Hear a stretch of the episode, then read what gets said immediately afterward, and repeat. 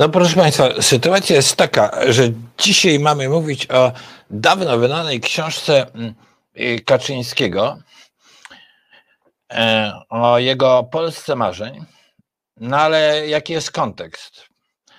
No kontekst jest taki, że dziennikarz, researcher Rzeczkowski wydał książkę, z której wynika, że cała ta afera z roku 2015 dotycząca podsłuchiwania polityków, no przede wszystkim ówczesnych, z ówczesnego rządu, z ówczesnych władz w jednej z restauracji, to była akcja w jakimś sensie związana z Moskwą. Krótko mówiąc, no i miało to duży wpływ na wybory, i krótko mówiąc możemy powiedzieć tak, że Rosjanie być może właśnie w Polsce wypróbowali te działania, które później posłużyły im zarówno w akcji dotyczącej Brexitu, czy też wyborów Trumpa, że Polska była polem eksperymentalnym. No, jak odpowiedział na to rząd PiS? Zamiast stwierdzić, że to jest bardzo groźna rzecz, no i zacząć to rozpracowywać, gdzie były te wpływy rosyjskie, no to oni zaatakowali syna opozycji, przywódcę opozycji Donalda Tuska, i to jest ich odpowiedź.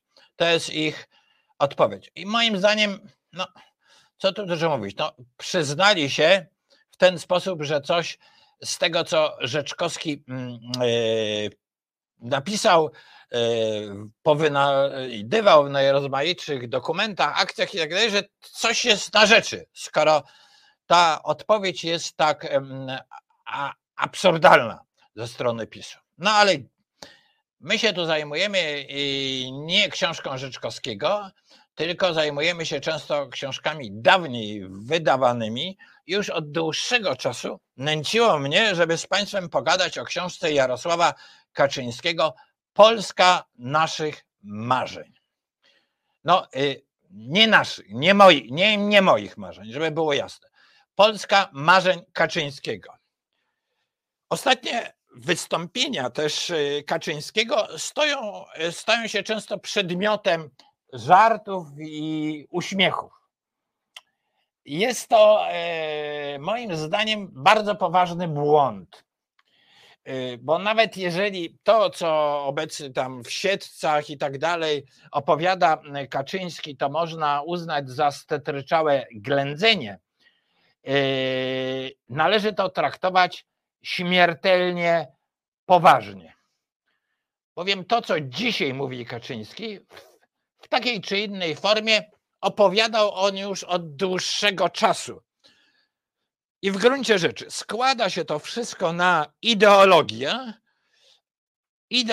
Kaczyńskiego, ideologię, którą posługuje się PiS. I temu trzeba poświęcić uwagę, a żarty mogą być tylko na deser.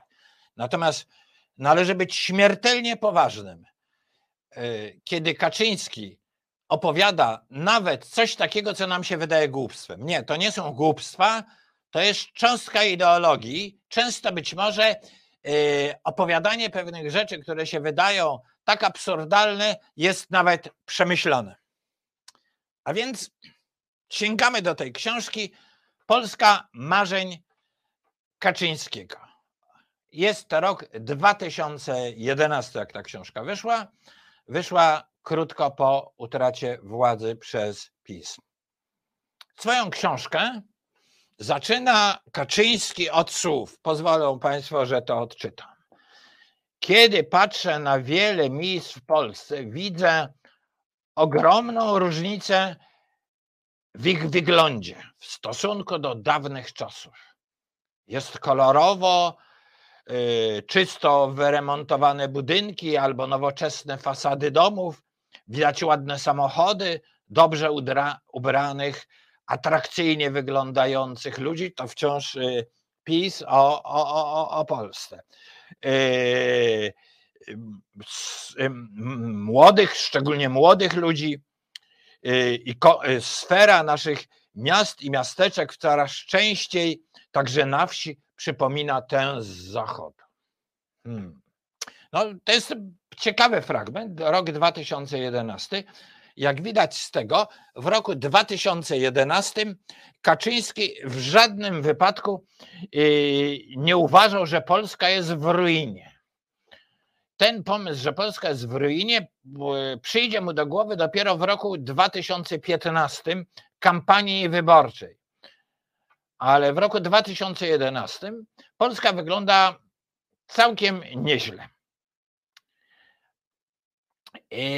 Ale w tej książce twierdzi on, że choć wygląda tak dobrze, to całym przesłaniem książki jest to, że mogłaby ona wyglądać znacznie i bez porównania lepiej. Pod jednym zasadniczym warunkiem, że on w tej Polsce by rządził. No, można by powiedzieć tak. Cóż to za... Czy można mieć pretensje do niego, że tak pisał? Każdy polityk w końcu dąży do władzy i jest to zupełnie naturalne. No, po to jest się politykiem, żeby sięgać po władzę. To jest natura życia politycznego. I pozostaje tylko pytanie, z jakimi zamiarami i hasłami przystępuje się do walki politycznej. I z tego punktu widzenia książka Kaczyńskiego jest bardzo interesująca. I to pytanie jest właśnie istotne. A mianowicie na kilkuset stronach tej książki można doczytać się dziesiątek obietnic, że wszystko może być lepiej niż właśnie jest. Przypominam, fasady domów są ładniejsze, ludzie są lepiej ubrani i tak dalej, wygląda to całkiem nieźle. Polska jeszcze nie jest w ruinie, jak za 4 lata już będzie, kiedy to na potrzeby kampanii wyborczej, ale wszystko w tej Polsce mogłoby być dużo lepiej. Lepsza mogłaby być służba zdrowia, lepsze mogłoby być szkolnictwo, pozycja Polski w świecie też mogłaby być znacznie lepiej. No i w ogóle ludzie mogliby żyć lepiej i dostatniej. W szczególności też można tam odczytać, że sądy mogłyby być dużo sprawiedliwsze. Bo jak pisze Kaczyński, sądami w Polsce jest taki kłopot, cytuję, że w istocie są one korporacjami pozostającymi poza ścisłą kontrolą i dalej pisze, sędziowie stali się grupą kapłańską. No, ja myślę, że chodzi o to, że jego wyobrażenie, że będzie sprawiedliwiej i sądy będą działały dużo lepiej, kiedy on będzie arcykapłanem, chociaż wiemy, że tym arcykapłanem z czasem, jak doszedł do władzy, mianował pana Ziobra. To jest ten arcykapłan, który ma pozbawić sędziów cech korporacji i poddać sędziów ścisłej kontroli. Tu jest zapowiedź w tych zdaniach. Biorąc pod uwagę dzisiejsze wystąpienia Kaczyńskiego, można by stwierdzić, że w jego oczach źródłem i przeszkodą, by było lepiej, są przede wszystkim takie grupy zawodowe, jak właśnie sędziowie, korporacja, no i inne korporacje, korporacja lekarzy, korporacja nauczycieli. No wiadomo, nauczyciele bez przerwy domagają się wyższych zarobków, bowiem mniej więcej zarabiają połowę tego, co przeciętny pracownik w dziedzinie budownictwa. No lekarze, no ostatnie wystąpienia Kaczyńskiego było dosyć jasne, jak skandalicznie zachowują się lekarze. Grupy, sędziowie, nauczyciele, lekarze to są owe korporacje, które wedle Kaczyńskiego kierują się swoimi wąskimi, egoistycznymi racjami I ich podstawowym błędem tych korporacji jest to, że nie chcą podlegać bezpośrednio nakazom centralnej władzy, czyli dzisiaj Kaczyńskiemu i jego partii. To jest skandaliczne i niedopuszczone. Gdyby lekarze podporządkowali się dokładnie ministrowi, nauczyciele Czarnkowi, a sędziowie Ziobrze, to byłoby dużo lepiej. To jest już zapowiedziane, tylko bez tych konkretnych nazwisk, zapowiedziane w książce Kaczyńskiego Polska jego marzeń. Zresztą Kaczyński wypowiada się w swojej książce na wszelkie możliwe tematy. Zwrócił moją uwagę taki pasus. Kiedy mam do wyboru interes złego i dobrego dziecka, to wybierę interes tego dobrego. Nie chodzi o to, że chłopcy zawsze trochę tłuką się w szkole, co jest jasne. Nie należy przesadzać ze ściganiem takiego zachowania. Nie należy z chłopców robić aniołków, tylko dlatego, że się tłuką. Ale teraz tłuką się dziewczęta i to jest zjawisko niedobre. Dziewczęta się tłuką. I w jakiejś mierze sztuczne. Narzucone przez kulturę masową. Domyślam się tą kulturę masową płynącą z zachodniej Europy. Ale to w tej książce jeszcze nie jest uwyraźnione. To uwyraźni się obecnie. Skutki są takie, że mamy ciężkie pobicia przez dziewcząt i w młodości widziałem, jak się dziewczyny wściekały na siebie, a kiedy się pobiły, to było raczej śmieszne. A teraz powoduje to poważne szkody. Jedna z dziewcząt była pobita do nieprzytomności przy takiej bójce. Uderza przenikliwość myśli pedagogicznej Kaczyńskiego. A także zdobywamy pewność, że czyta on wszelkie doniesienia prasowe, wśród których fakt, że w szkole pobiły się dziewczęta, jest znacznie bardziej ciekawy od banalnej wiadomości, że pobili się chłopcy. Jaki jednak wniosek wyciąga Kaczyński w rozdziale swojej książki, przypominam, Polska jego marzeń, w rozdziale edukacja, czyli ustabilizować Polskę naszych marzeń. Otóż on wyciąga z tego taki wniosek, z tej przesłanki, że dziewczęta się biją w szkole, że należy zmienić cały system szkolny. I z tego właśnie faktu, że dziewczęta się biją, wyciąga wniosek, że trzeba zamienić poprzedni system z gimnazjum 3+3 na 8+4. Stary system. No on to zna z PRL-u. Tak mu się przypomniało. No, skrajno. Rozdział jest krótki. Dziewczęta się biją na początku. To jest skandal, wpływ kultury masowej i z tego wniosek należy zreformować całą szkołę. Czytając tą książkę, nie tylko w sprawach szkoły, ma się do czynienia z katalogiem dobrych życzeń, można by powiedzieć pobożnych życzeń. Brak jest jednak jakiegokolwiek doprecyzowania, jak takie życzenia należy spełniać, jaka jest droga do ich spełnienia, do ich realizacji. To jednak stwierdzenie nie jest do końca ścisłe, co powiedziałem.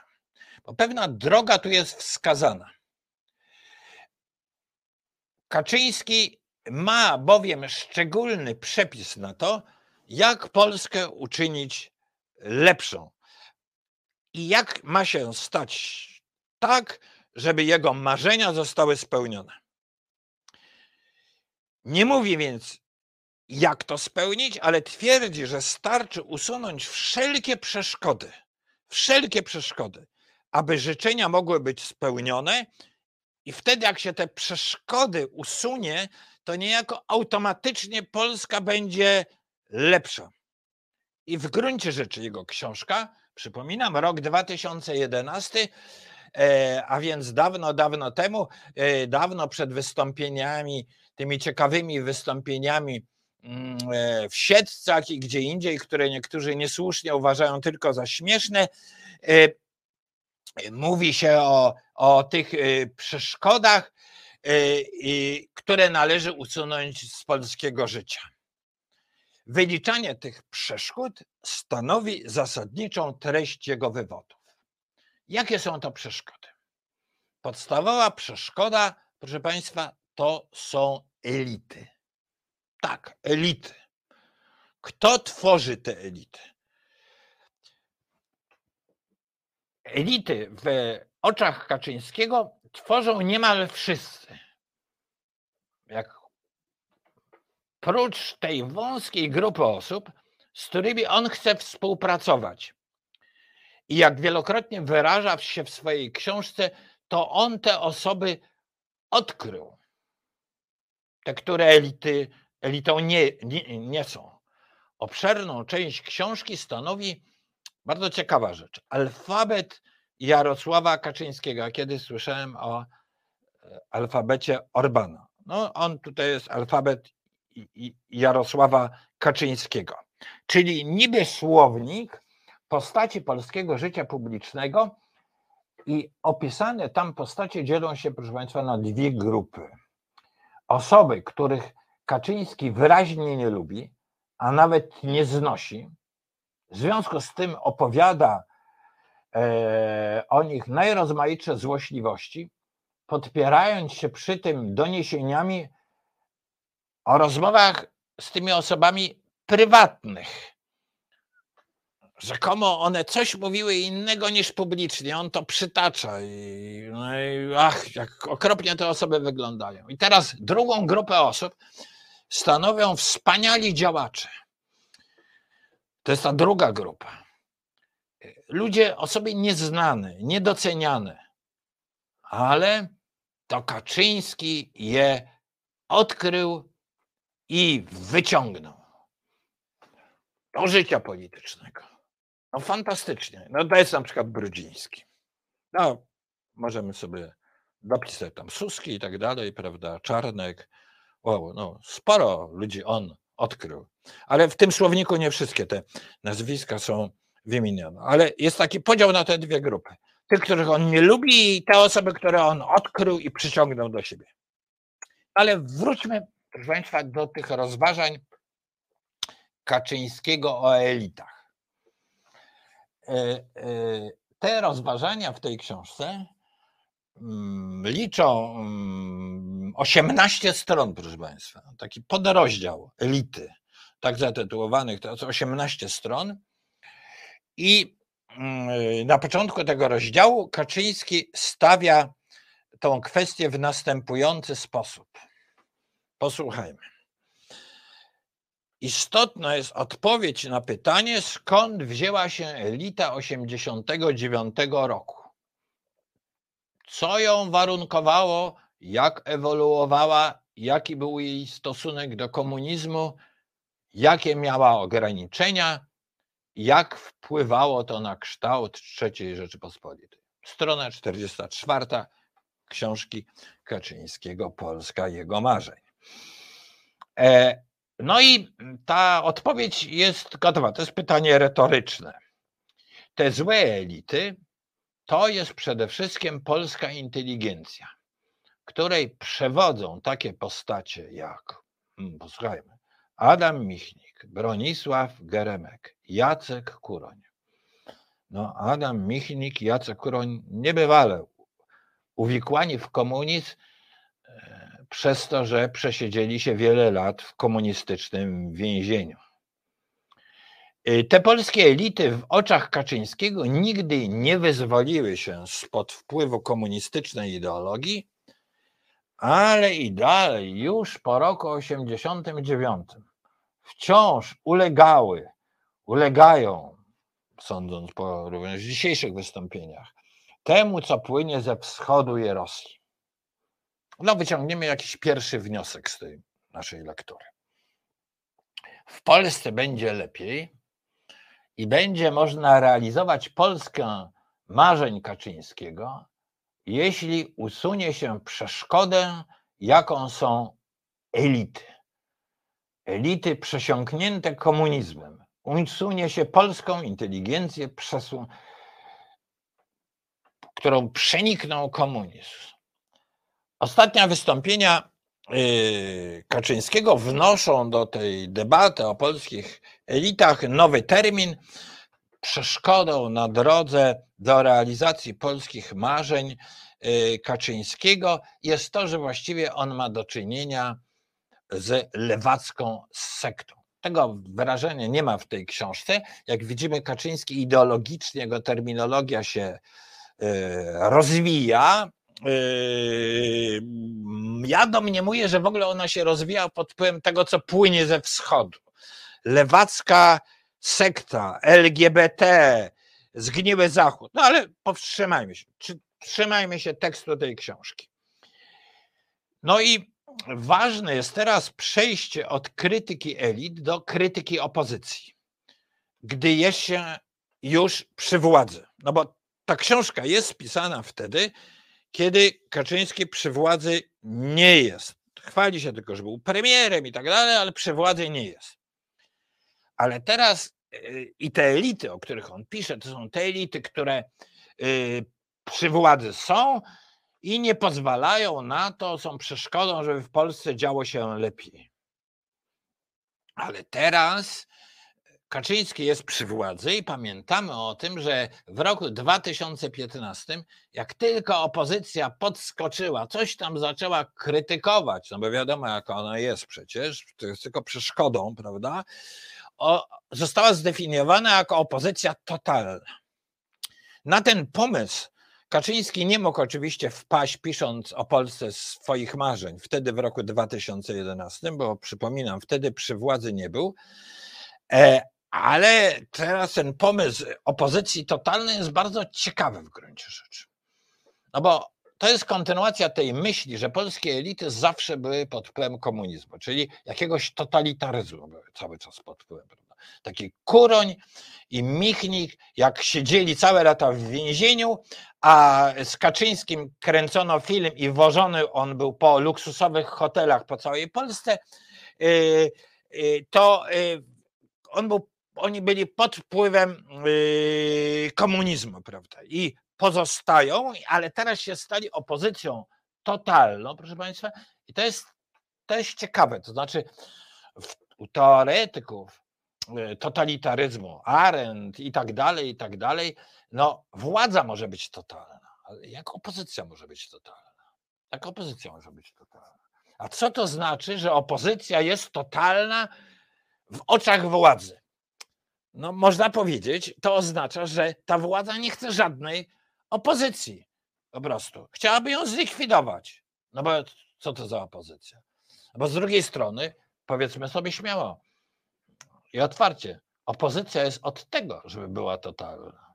Słowo jest tylko niewłaściwe. Jest od tego, żeby we wszystkich możliwych punktach szukała słabych punktów rządu. Krytykowała rząd. Po to jest opozycja. Rząd rządzi, podejmuje decyzje, a opozycja krytykuje. A jeśli ona jest totalna, ma w oczach władzy, to znaczy władza atakuje opozycję, ma atakować opozycję, a opozycji nie wolno atakować władzy. No, szczególna koncepcja demokracji, która się tutaj wyłania. Obok postulatów walki z elitami książka zawiera jeszcze jeden bardzo istotny wątek. Można mianowicie się doczytać, że nawet, proszę Państwa, nawet gdyby zrealizować Polskę marzeń Kaczyńskiego, to i tak ta Polska byłaby zagrożona. Tym razem już nie od wewnątrz, bo żeśmy te złe elity usunęli, ale od zewnątrz. I tym najpoważniejszym zagrożeniem są Niemcy. Kaczyński spostrzega w tej książce, że zagrożenie płynie z dwóch stron dla Polski. Jak wszyscy wiemy, Polska leży między Niemcami a Rosją, bez przerwy to podkreśla, ale tym głównym zagrożeniem są Niemcy. I przed tymi Niemcami w żaden sposób nie chroni nas Unia Europejska. No, przeczytajmy sobie taki fajny fragment. Merkel reprezentuje wtedy, kanclerzem, jak pamiętamy, była pani Merkel w Niemczech. Merkel reprezentuje to pokolenie polityków niemieckich, które chce odbudować mocarstwowość Niemiec. Elementem tego jest strategiczna oś z Moskwą, a tym samym, w tym może przeszkadzać Polska, czyli nasz kraj musi być w jakiś sposób podporządkowany, Niemcom podporządkowany oczywiście. Taka polityka jest realizowana między innymi metodami innymi niż kiedyś, ale nadal jest w tym dość bezczelne nieliczenie się z nami. No i teraz następuje bardzo ciekawa uwaga, która właściwie powinna być takim mottem dla szkolenia dyplomatów, jeżeli oni będą szkoleni w tym pisowskiej akademii. Nawet ci, o których pisano, że się nie zgadzają z prezydentem Kaczyńskim, Lechem Kaczyńskim, byli pod wrażeniem tego, jak potrafił on sam wszystkim się przeciwstawić. Podziwiano to, co prezydent w sobie miał i to polski polityk musi mieć w sobie ze względu na specyficzną sytuację Polski, musi umieć przeciwstawiać się wszystkim. No i dalsza część tego wywodu już jest pasjonująca. Nic nie poradzimy, że jesteśmy w geopolitycznym zawieszeniu, a do tego w zawieszeniu między byciem wielkim państwem europejskim, a niebyciem wielkim państwem europejskim. Jeszcze raz to czytam, żeby Państwo to dobrze zrozumieli. Polskie zawieszenie geopolityczne polega na tym, że jesteśmy między byciem wielkim państwem europejskim, a niebyciem wielkim państwem europejskim. Bardzo to sophisticated jest w gruncie rzeczy. Bardzo pasuje do wystąpień Jarosława Kaczyńskiego w Siedlcach w ostatnim okresie i innych ważnych miejscach. Z tego powodu ja nie mam nic przeciwko Siedlcom. Ja myślę, że to była taka, no, pozwoliłem sobie jednak na ironię, że te wystąpienia są takie ważne, chociaż właśnie nie śmiejmy się z nich, tylko potraktujmy je poważnie. Z tego powodu dość jasno wynika, że ten dylemat należy rozstrzygnąć na rzecz bycia wielkim państwem europejskim. No, wszystkie pomysły Międzymorza, Trójmorza i tak dalej, prawda, są tego dowodem, że usiłowano to realizować, ale aby to osiągnąć, należy postawić się wszystkim. Tak? No bo za to podziwiano prezydenta Lecha Kaczyńskiego, że się wszystkim potrafił postawić. I na tym ma polegać polska dyplomacja. 7 lat rządów PiS i podległego Ministerstwa Spraw Zagranicznych istotnie dowodzi, że te uwagi Kaczyńskiego są brane pod uwagę.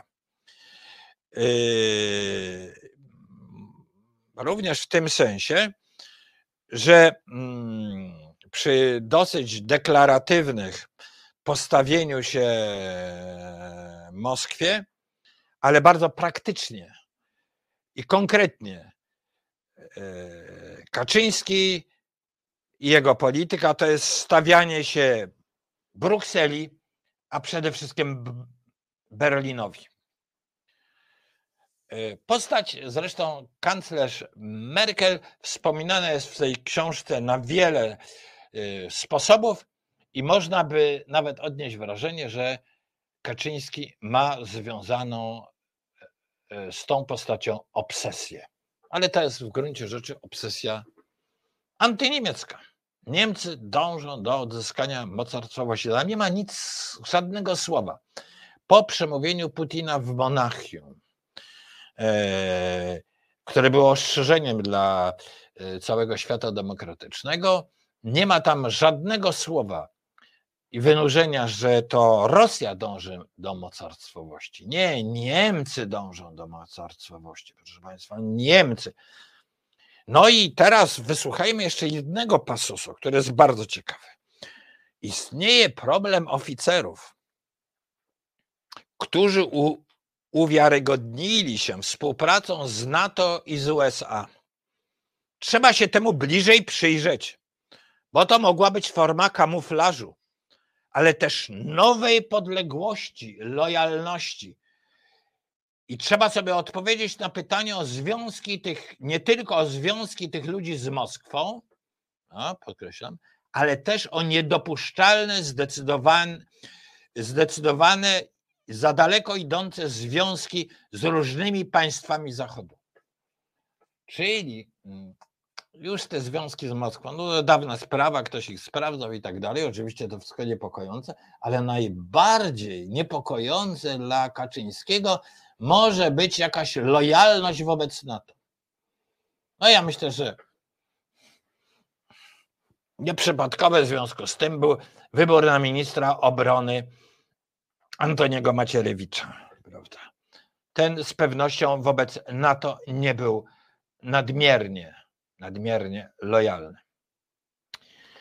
No więc zdobądźmy się w tym miejscu na małe podsumowanie.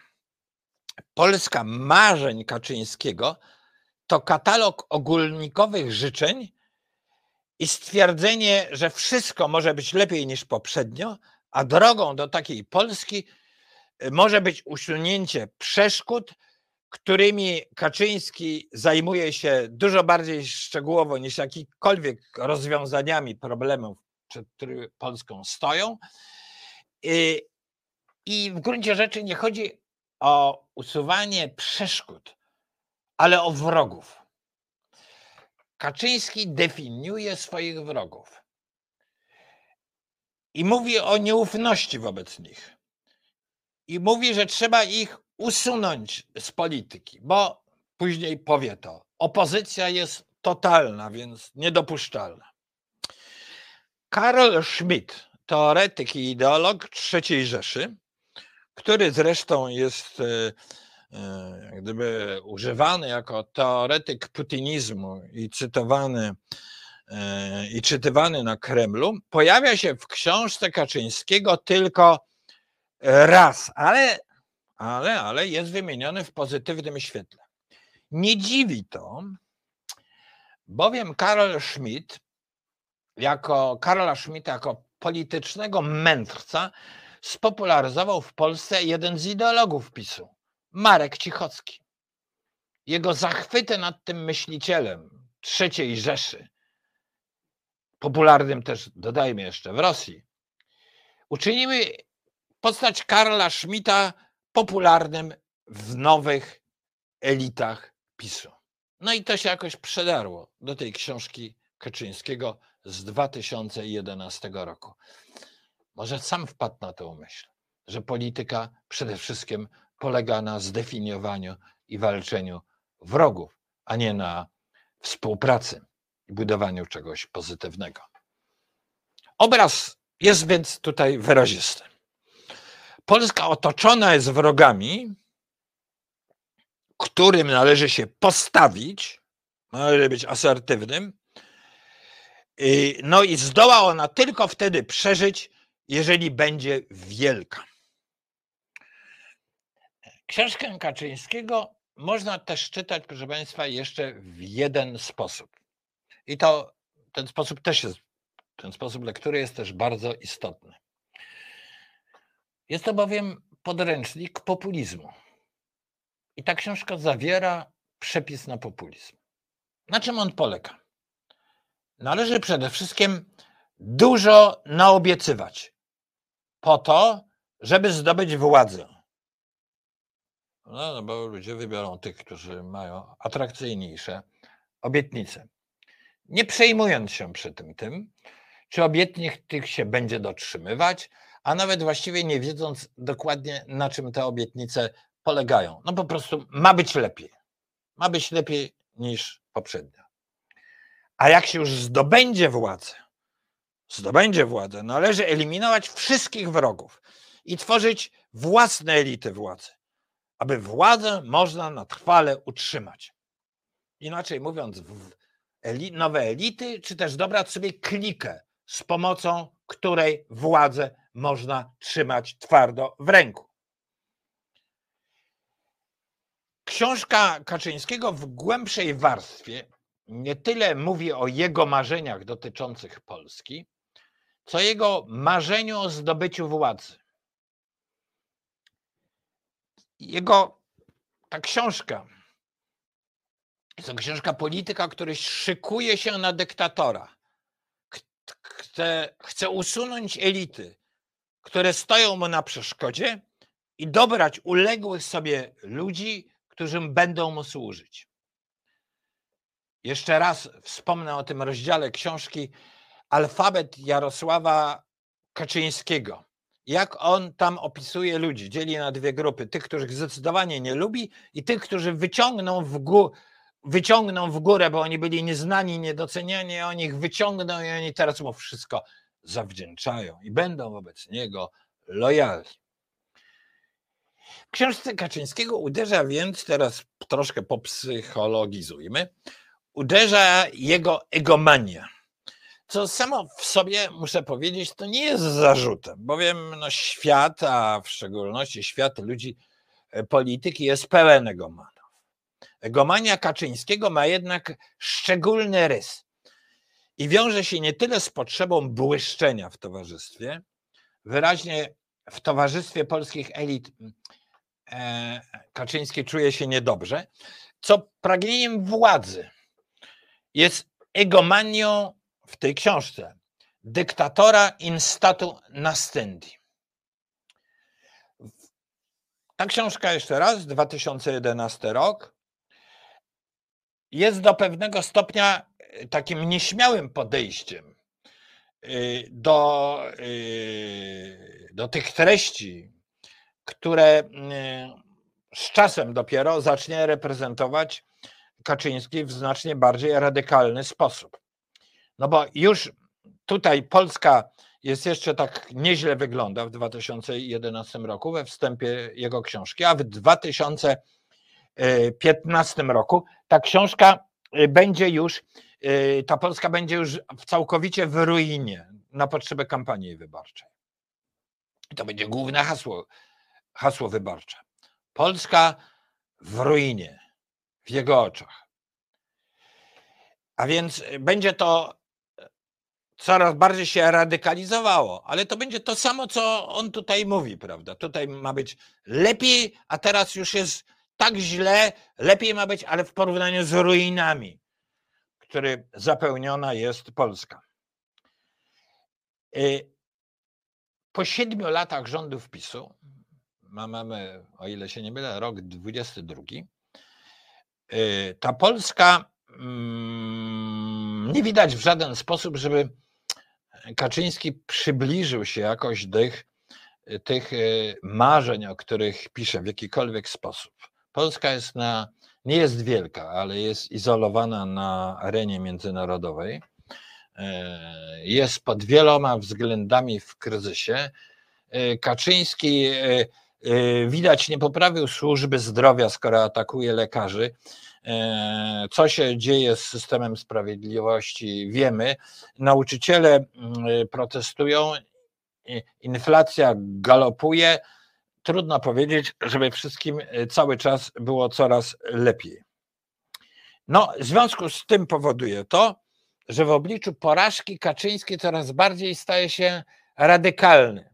Już teraz nie na takim szerokim forum, bo ta książka miała dotrzeć do możliwie szerokich kręgów, ale w zamkniętych i strzeżonych salach, do których zwozi się starszych, oszukiwanych ludzi, opowiada się im o marzeniu, o swoim marzeniu, rozdając zarówno ciosy na prawo i lewo. Popełnia się przy tym śmieszne lapsusy językowe, zdradza zadziwiający brak zorientowania w sprawach gospodarczych i polityki międzynarodowej. Nie będę tutaj właśnie robił sobie żartów i przypominał, że recesja myli się Kaczyńskiemu z depresją i tak dalej. Ale czy nie jest to przemyślane?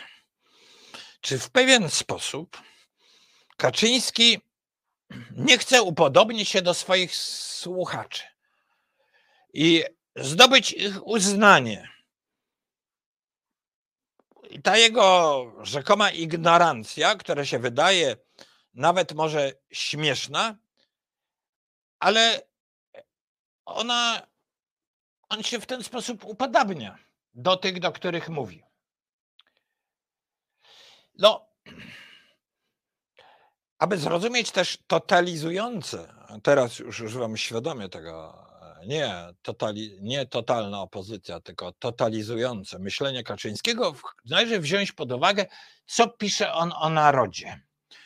Naród to w myśl Kaczyńskiego twór zbiorowy i dość anonimowy, do którego zwraca się ze swoim marzeniem. Temu narodowi, jeszcze raz, przeciwstawione są przekupne i egoistyczne elity, a także ten naród zewsząd jest zagrożony we wrogim mu świecie. Kaczyński przedstawia się jako zbawca, który tym narodem pokieruje. Elity to są bogatsi, a naród to są ci biedniejsi. A tym biedniejszym Kaczyński będzie rozdawał. Elity wynoszą się ponad naród, tak?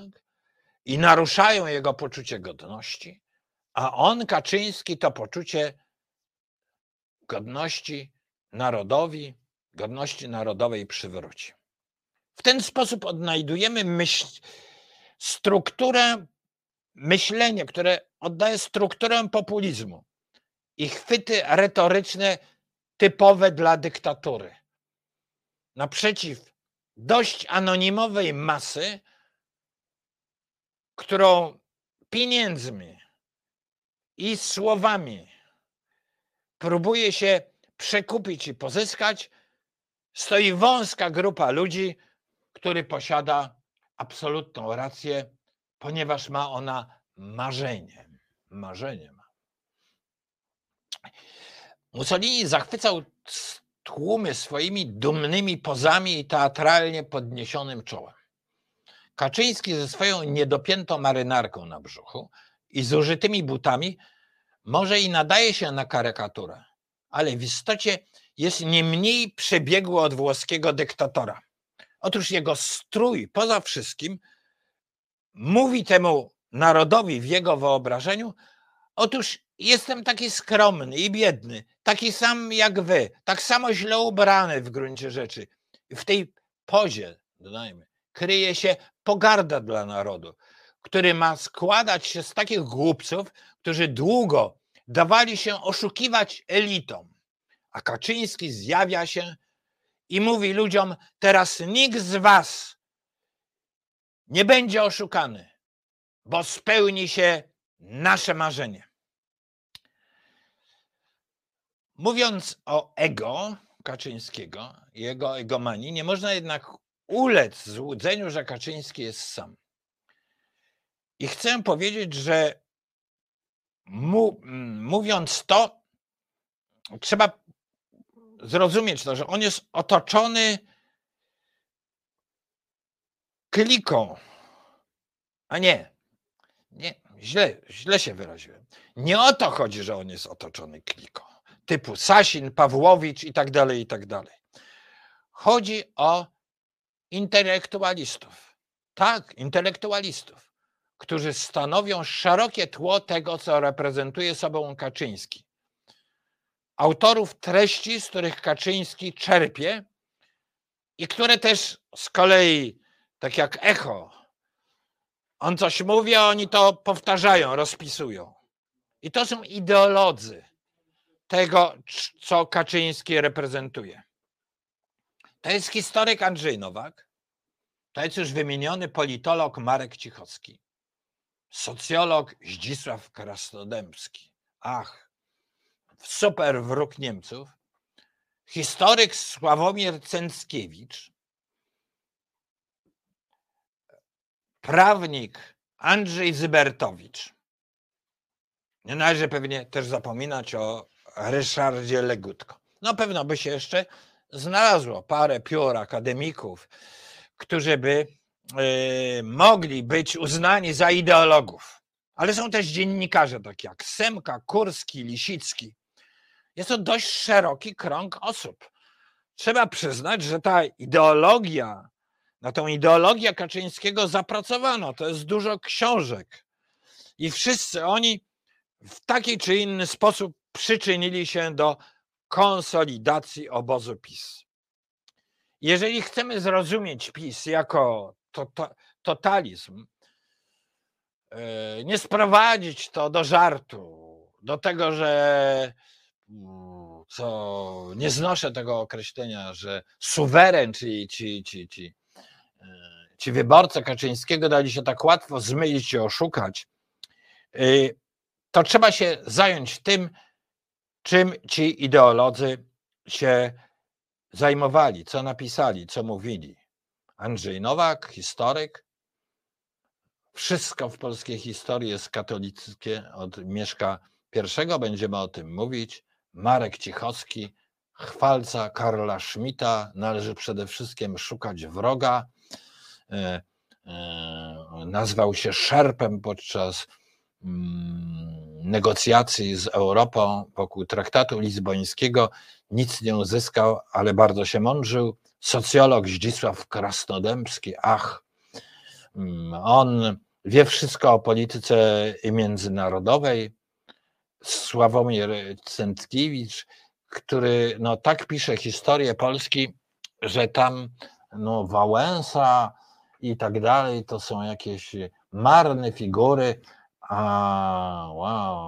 Polskę wyzwolił Kaczyński z Kaczyńskim. Tak. Jest Akademia PiS-u, prawie szkoła partyjna, taki wieczorowa, tak dawniej były wieczorowe szkoły marksizmu-leninizmu, teraz będzie Akademia PiS-u. Czy Państwo dobrze rozumieją? Będzie szkoła wyższa, która jest szkołą partii politycznej. Wzorzec tego jest tylko jeden.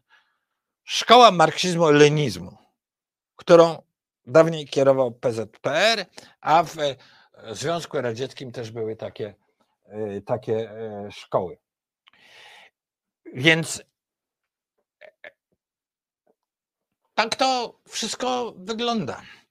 Sięgamy do książki sprzed wielu lat, 2008 roku, i odnajdujemy treści, które dzisiaj w takiej czy innej formie znów są powtarzane. I powinniśmy sobie powiedzieć, mamy do czynienia naprawdę z ideologią. I ta ideologia to jest nie tylko wybryk, ta książka jednego człowieka, ale ona ma szerokie zaplecze i o tym zapleczu w najbliższych tygodniach będę mówił. Będę omawiał kolejno książki tych intelektualistów, którzy ponoszą odpowiedzialność za ideologizację polskiej polityki w bardzo niebezpiecznym kierunku. I trzeba mówić o odpowiedzialności. Odpowiedzialni są nie tylko desydenci, ale odpowiedzialni są ci, którzy głoszą idee, które budują niebezpieczną atmosferę, którzy wprowadzają do naszego języka pojęcia, które uniemożliwiają wolność, demokrację, które oddalają Polskę od Europy. Dla takiego na przykład Andrzeja Nowaka cały okres po 1989 roku, jak wynika z jego książek, będziemy to szerzej omawiać, to jest okres podległości. Podległości, nie niepodległości, podległości. No więc tym się trzeba zająć. To trzeba poznać, z tego nie należy żartować. Antydemokratyczna, antyunijna i antyeuropejska ideologia w Polsce ma wielu autorów i współgra z populizmem i antydemokratycznymi ruchami w całym świecie zachodnim, który na szczęście jest dostatecznie silny, żeby się przed nim bronić, ruchami, które są inspirowane, które wspomaga Moskwa. Taka jest sytuacja. Taka jest sytuacja. No i na deser, proszę Państwa, jednak na deser, jak mówiłem, mogą być żarty. Proszę Państwa, cały czas, jak czytałem tą książkę, szczerze mówiąc, dosyć nudno i ogólnikowo stała obok mnie ta zabawka, aby nie całkiem pochłonął mnie smutek. No i proszę Państwa, też od czasu do czasu rzeczywiście żartujmy, żeby nie pochłonął nas smutek, ale to, co mówi Kaczyński, powinno nas momentami śmieszyć, ale przede wszystkim powinniśmy to traktować bardzo, bardzo poważnie. Dziękuję Państwu bardzo.